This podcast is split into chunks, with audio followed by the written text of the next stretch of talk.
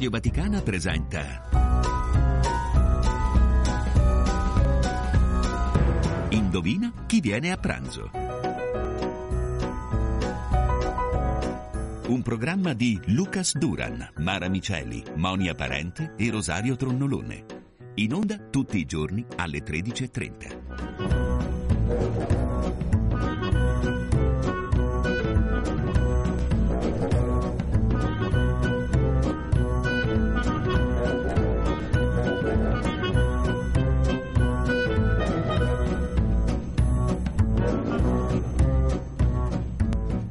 Una buona giornata da Monia Parente, eccoci puntuali come ogni sabato alle 13.30.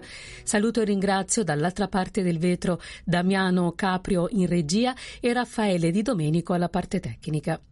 Sulla carità, uno dei pilastri del cammino quaresimale del cristiano, padre Vito Magno ha intervistato Don Franco Monterubianesi, fondatore della comunità di Capodarco, che da mezzo secolo si batte a favore delle persone con disabilità, accogliendole in una cinquantina di comunità. Ha 93 anni, mentre sta per passare il testimone al fedele collaboratore Don Vinicio Albanesi, l'attenzione di Don Franco si rivolge ancora una volta ai disabili, in particolare nel momento in cui, venuto meno il sostegno delle rispettive famiglie, restano soli. Don Franco Monterubbianesi, un filosofo greco, diceva che si invecchia imparando sempre qualcosa. Qual è la sua esperienza al riguardo? Ma dalla mia dedizione al problema dei disabili, che è un problema apertissimo su cui ho cercato di impostare una missione di salvezza di loro, della loro funzione sociale, cristiana, umana, perché cominciai da Lourdes, però ho ancora da imparare. Pochi giorni fa mi ha chiamato il vescovo di Rieti, Domenico Pompili, lui mi ha detto vieni a dare una mano con la tua esperienza ormai acquisita da tanti anni, perché anche a Rieti ho delle problematiche sul dopo di noi. E mi ha citato un'esperienza che io già conoscevo però ho imparato tantissimo da quell'esperienza, perché questa esperienza che mi additava il vescovo è di un papà maestro che avendo l'unico figlio autistico, scoprendo, eh, come si dice, il bisogno di questo figlio di promuoversi nella sua difficoltà, un autista complicatissimo perché non parla, niente di meno, però che si esprime attraverso la scrittura, mi ha fatto capire che gli autistici sono di giovani che crescono con un cervello particolare che forse reagisce all'inquinamento di questa società, inquinamento soprattutto di valori, per cui gli ho riparlato al papà perché mi sono letto le due tesi per cui lui si è eh, laureato in due specializzazioni all'Università dell'Aquila con 110 e lode, pur nella sua difficoltà, e questa tesi è La mia vita nel pozzo. E ha detto, e questa è la scoperta ultima, che se noi facciamo rimanere gli autistici nel nostro ambito di vita, non isolandoli, però aiutandoli a esprimere la forza con cui loro che stanno nel pozzo possono aiutarci a capire come anche noi non ci dobbiamo precipitarci dentro il pozzo, sui falsi valori, per cui è stata una scoperta eccezionale per me. I ragazzi autistici sono i giovani che nel loro cervello stanno reagendo a come impostiamo oggi la società. Quindi sono sempre a imparare. Ad imparare su strade impervie. Sono tante quelle che un prete può prendere per evangelizzare e solidarizzare. Perché lei ha scelto quelle dei disabili, delle persone in difficoltà, degli emarginati? Beh, è stata una grande esperienza della mia giovinezza. Io venivo dall'azione cattolica, però avevo a 18 anni imparato a fare il barelliere a Loreto e c'era l'Unitalsi che organizzava questi pellegrinaggi a Loreto di giorni dove i disabili rimanevano nella riflessione, nella preghiera. Io ho vissuto l'amicizia con loro come scoperta anche qui del loro valore grande e quindi dopo logicamente eh, pensavo alla loro condizione, io studiavo, ero al liceo, poi sono andato all'Università di Roma per fare medicina pensando di aiutarli nel male che vedevo che loro non avevano. Le medicine, erano i malatini giovani di un istituto elioterapico lì vicino a Loreto dove eh, non, non, avendo ancora le medicine perché non avevano scoperte il morbo di Pot facevano una vita difficilissima legati a dei lettini arcuati per non gravare sulla colonna vertebrale perché non c'erano gli antibiotici. Quindi decisi di farmi medico per aiutare loro. Poi venendo a Roma, approfondendo la situazione di Roma, mi sono deciso di farmi prete e qui ho sposato tutta la causa, oltre ai disabili, degli altri emarginati chiamando questa sua fondazione Comunità di Capodarco. Perché questo nome? Perché Capodarco è stata la zona da dove ho cominciato nel lontano 66, dopo essere stato nel 65 a Lourdes e lì da Lourdes ho preso la forza con questi disabili che mi sono portato in questo pellegrinaggio che dissero dobbiamo avere una vita umana, sociale e cristiana e quindi sognavamo questo discorso di un villaggio che doveva sorgere proprio a Loreto. Non era stato possibile a Loreto, ho cominciato in una villa del centro turistico giovanile a Fermo, perché ero di Fermo, Capodarco di Fermo. Capodarco è la frazione di Fermo dove c'è questa grande villa che abbiamo intitolata poi a Papa Giovanni perché era il periodo del concilio e quindi io ero azione cattolica, però eh, il concilio l'avevo poi vissuto al collegio Capranica perché ero e Papa Giovanni, io l'ho conosciuto quando era vescovo a Venezia e venne per trovare un suo seminarista. Dov'è diffusa oggi la comunità di Capodarco? L'associazione Capodarco ha avuto una grande storia di diffusione in tutta Italia. Adesso purtroppo nella gestione non più mia si è perso questo afflato. Io l'ho cercato negli anni miei 70 quando mi dedicavo a questo problema nuovo del dopo di noi, dopo il lavoro che invece avevamo fatto sull'integrazione lavorativa e quindi per esempio la legge 68 sull'occupazione obbligatoria era una legge che abbiamo fatto fare noi. Ma da quando la comunità è nata, cioè dal 1966, quali risultati ha ottenuto? Quali desideri sono invece rimasti nel cassetto? Noi siamo stati promotori di leggi. La prima legge, la 118 del 71, portava avanti il discorso eh, dell'inserimento nella società, non la solitudine. Poi abbiamo fatto fare la legge 72 dell'obiezione di coscienza, poi abbiamo lavorato per la legge della riforma sanitaria. Insomma, le cose le abbiamo fatte, le abbiamo promosse, ma il welfare in Italia è stato distrutto dalla non visione politica, per cui, come dice Papa Francesco, siamo stati sempre trattati da secondari, da tappabuchi, da sull'emergenza, ma non considerati a fondo nel nostro bisogno. Quindi adesso dobbiamo reagire rilanciando il valore del, proprio dello spirito del 68, quando nascevamo, che era il 68 minore, il 68 delle scelte dei giovani, tanto che quando nel 76 la Chiesa di Roma, io ero, mi sono trasferito a Roma da Capodarco nel 74 e ho vissuto prima il convegno sui mali di Roma, poi quello sull'emarginazione la Chiesa l'abbiamo aiutata a fare per esempio la scelta dell'obiezione di coscienza. Quindi è qui che io adesso devo rilanciare sui mali della società che non è andata avanti ma si è ripiegata nell'individualismo, la crisi educativa, il Papa parla della catastrofe educativa che c'è, rilanciare il valore di Capodarco riunendo anche tutte le realtà sparse che sono più di, 50 realtà nate, alcune non sono collegate giuridicamente con noi, sono poche, però tutto ciò che abbiamo fatto nascere nel territorio nazionale di ispirazione anche di piccoli gruppi devono ritrovare un'unità ideale in un movimento su cui io mi sento ancora a 90 anni di darmi da fare. Insomma, il suo cassetto è sempre aperto. Sempre aperto, sì.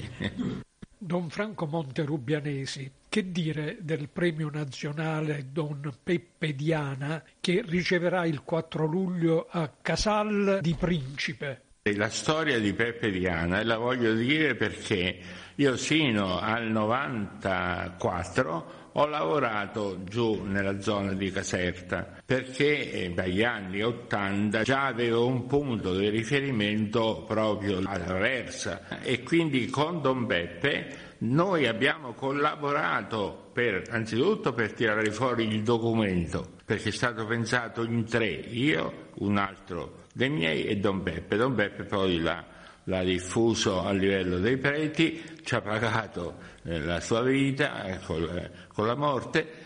Uno dei personaggi che voglio citare, che ci ha sempre sostenuto, è il vescovo Nogaro. E io ancora resisto giù perché su questo mio lavoro si è creata una casa famiglia per bambini abbandonati che vengono accolti e Fortuna e Antonio questi giorni mi hanno fatto una telefonata commovente perché a nome dei sei bambini mi hanno detto papà ti facciamo gli auguri, eh, sono i bambini più difficili, in questi anni più di 100 bambini sono stati liberati dall'abbandono, però adesso torno giù col premio per aiutare i giovani italiani del centro e del nord a condividere il fatto che i giovani del sud sono impastati di paure perché le mafie condizionano enormemente i giovani nella loro dedizione. E io ho parlato del sacrificio di sangue del nostro Don Beppe, perché o diamo ai giovani del Sud il coraggio di rovesciare i poteri con cui vengono ricattati sulla storia del lavoro e quindi con i giovani del nord e del centro aiutarli a reagire perché il ricatto sul lavoro è fortissimo nei giovani del sud. Ma dove attinge la forza di stare ancora in trincea dopo 65 anni di sacerdozio? Io prendo la fede da una lettura che è stata dimenticata come una forza che Gesù ci ha lasciato. Il Vangelo così come mi è stato rivelato di Maria Valtorta.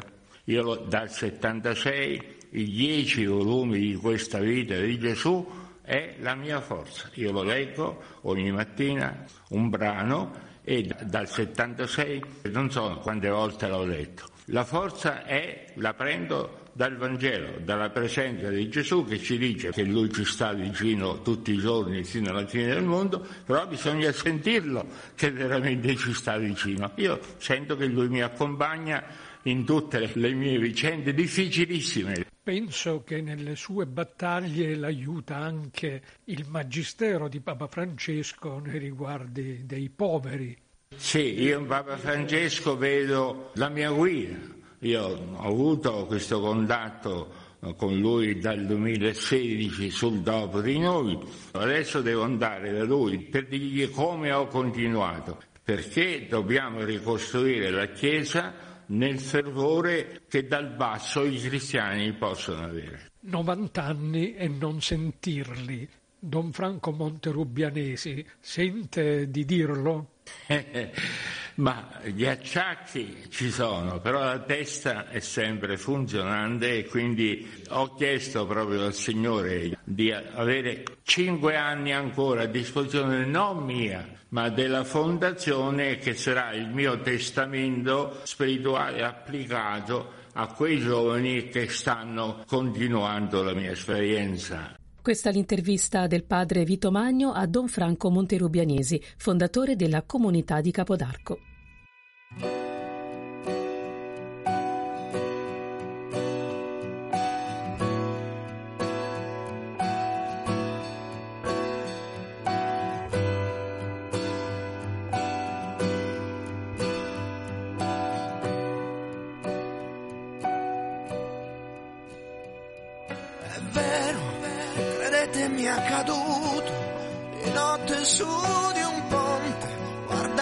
L'acqua scura con la dannata voglia di fare un tuffo giù.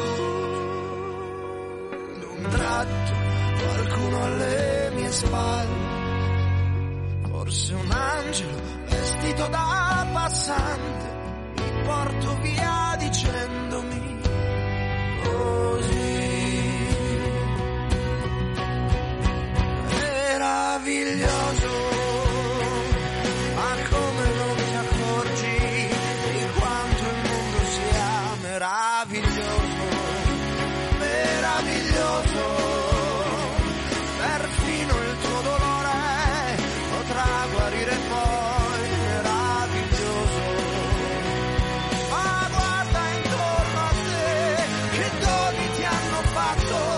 hanno inventato il mare.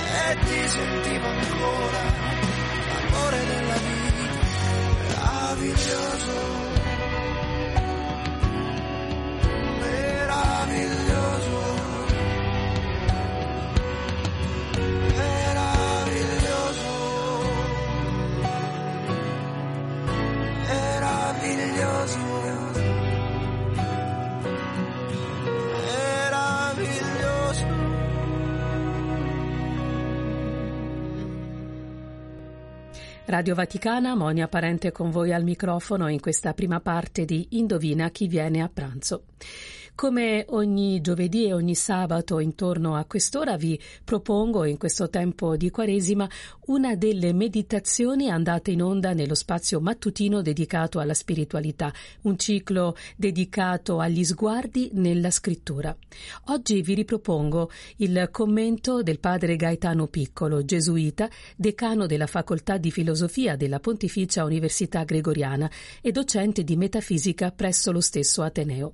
Padre Gaetano Piccolo è anche autore di numerosi testi che spaziano dalla filosofia alla spiritualità.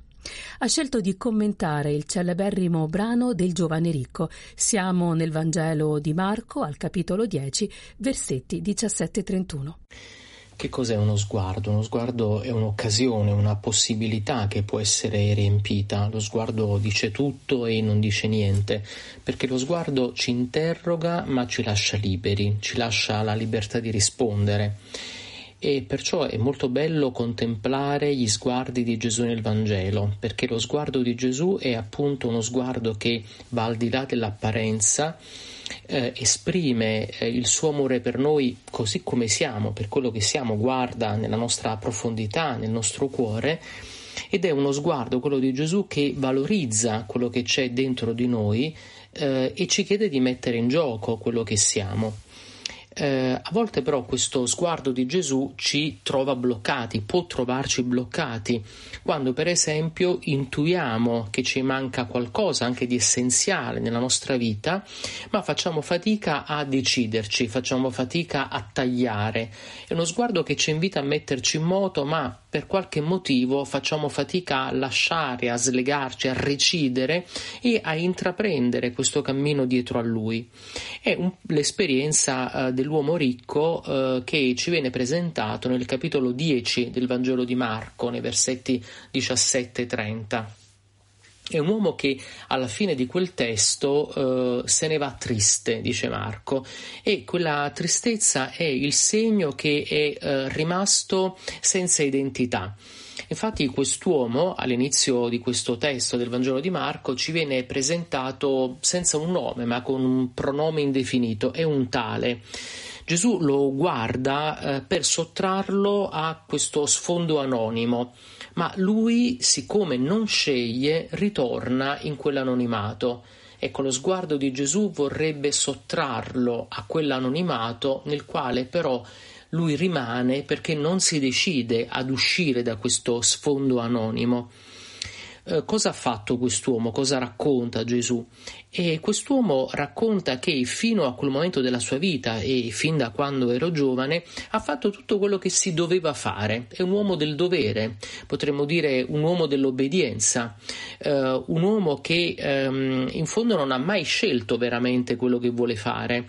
Ha subito delle cose che non sono cattive, certamente ha osservato eh, dei precetti, ha seguito il dovere eh, in fondo si può essere corretti come quest'uomo, ma non arrivare mai ad amare. È un po' così è stata la sua vita, una vita di correttezza, una vita di osservanza, una vita di dovere, senza però arrivare mai ad amare e quindi ad essere felice. Lo sguardo di Gesù dice esattamente un'altra cosa eh, invece di quei doveri, di quell'osservanza, di quella correttezza, che sono di per sé qualcosa di buono, ma vanno riempiti di una relazione, vanno riempiti di uno sguardo. Ecco lo sguardo di Gesù su di lui, gli sta dicendo esattamente questo, al di là dell'osservanza, della correttezza del dovere, eh, ciò che gli manca è una relazione e per questo Gesù lo guarda e gli chiede di venire, di, di andare dietro a lui. Probabilmente quest'uomo è andato da Gesù per sentirsi dire ancora una volta cosa deve fare. In fondo, forse è questo il motivo per cui ha cercato Gesù. Mm, ancora una volta sentirsi dire ecco, devi fare questo. E infatti quest'uomo, quando si presenta da Gesù, gli mette davanti i suoi trofei, gli mette davanti quello che ha fatto, no? fin dalla giovinezza ho fatto questo, gli mette davanti la sua esteriorità, i traguardi raggiunti, persino i sacrifici probabilmente, tutte cose buone. L'atteggiamento di Gesù è esattamente l'opposto, perché mentre quest'uomo mette davanti a Gesù l'esteriorità, i doveri, i sacrifici, i trofei, Gesù lo guarda dentro. Emblepsas è il termine usato da Marco 10:21 che a volte traduciamo fissatolo, lo amò, ma precisamente emblepsas, guardandolo dentro. Perché guardando dentro quest'uomo Gesù lo vede nella sua fragilità, lo vede nel suo bisogno di essere voluto bene ed è proprio a questa mancanza che Gesù vuole dare una risposta. Guardandolo dentro lo amò dunque, vuol dire che Gesù ama quest'uomo, guardandolo dentro lo ama gratuitamente, prima ancora eh, di chiedergli qualcosa e prima ancora che quest'uomo abbia dato una risposta. Quindi non è che Gesù lo ama perché ha scelto o non scelto di seguire Gesù, ma lo ama gratuitamente, lo ama a prescindere, lo ama perché vede dentro di lui la sua fragilità e il suo bisogno di essere amato. Per essere felice quest'uomo quindi non ha bisogno di prendere qualche altro precetto, di prendere qualche altro consiglio. Quest'uomo per essere felice ha bisogno di lasciare, cioè ha bisogno di diventare libero per poter seguire. È la relazione che riempie il cuore, non il dovere. Eppure eh, quest'uomo se ne va triste, eh, avrebbe potuto in quello sguardo di Gesù trovare la forza per lasciare, per mollare gli ormeggi e prendere il largo, invece decide di rimanere così, anonimo. Allora proviamo noi oggi a lasciarci guardare senza filtri, a, a, lasciarci guardare dentro da Gesù così come siamo veramente, e lì certamente scopriremo di essere amati non per i nostri doveri, i nostri precetti, i nostri sacrifici, ma scopriremo di essere amati semplicemente per quello che siamo. Lo sguardo di Gesù su quest'uomo e su ciascuno di noi dice esattamente questo. Questo è il commento del padre Gaetano Piccolo, gesuita, decano della facoltà di filosofia della Pontificia Università Gregoriana e docente di metafisica presso lo stesso Ateneo, al brano del giovane ricco, il celeberrimo racconto contenuto nel Vangelo di Marco, al capitolo 10, versetti 17 e 31. Uno dei 40 commenti che giorno dopo giorno ci fanno compagnia in questo tempo di Quaresima, ogni giorno alle 6.30 5 del mattino in replica alle 20.30 su Radio Vaticana e poi disponibili sul nostro sito nella sezione podcast e nella sottosezione pagine di meditazione. Se avete difficoltà a trovare eh, l'elenco completo delle meditazioni della serie Sguardi su Radio Vaticana potete trovarle facilmente digitando su Google alcune parole chiave sono sufficienti anche la parola chiave Sguardi e Radio Vaticana e verrete reindirizzati all'archivio completo. Io mi fermo qui, tra poco la linea passa al radio giornale delle 14 e poi a Rosario Tronnolone che torna con il suo spazio dedicato al cinema. Da Monia Parente buon proseguimento all'ascolto della Radio Vaticana. Descrizione di un attimo, le convinzioni che cambiano e crolla la fortezza del mio debole per te. Anche se non sei più sola, perché sola non sai stare e credi che dividersi la vita sia normale. Ma la mia memoria scivola, mi ricordo limpida la trasmissione dei pensieri e la sensazione che in un attimo qualunque cosa pensassimo in due poteva succedere.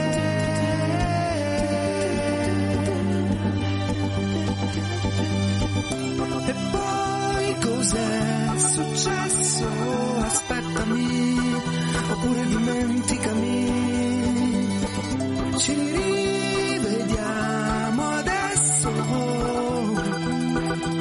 quasi cinque anni.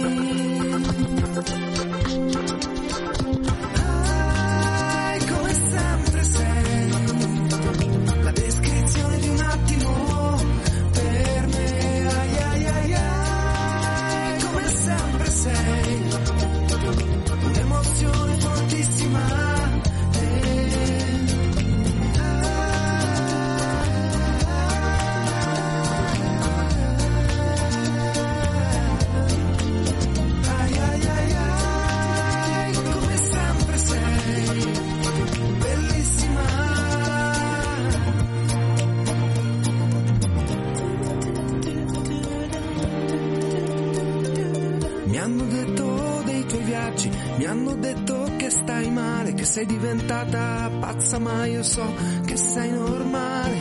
Mi chiedi di partire adesso, perché i numeri e il futuro non ti fanno preoccupare. Vorrei poterti credere, sarebbe molto più facile rincontrarci nei pensieri distesi come se fossimo sospesi ancora nell'attimo in cui poteva succedere.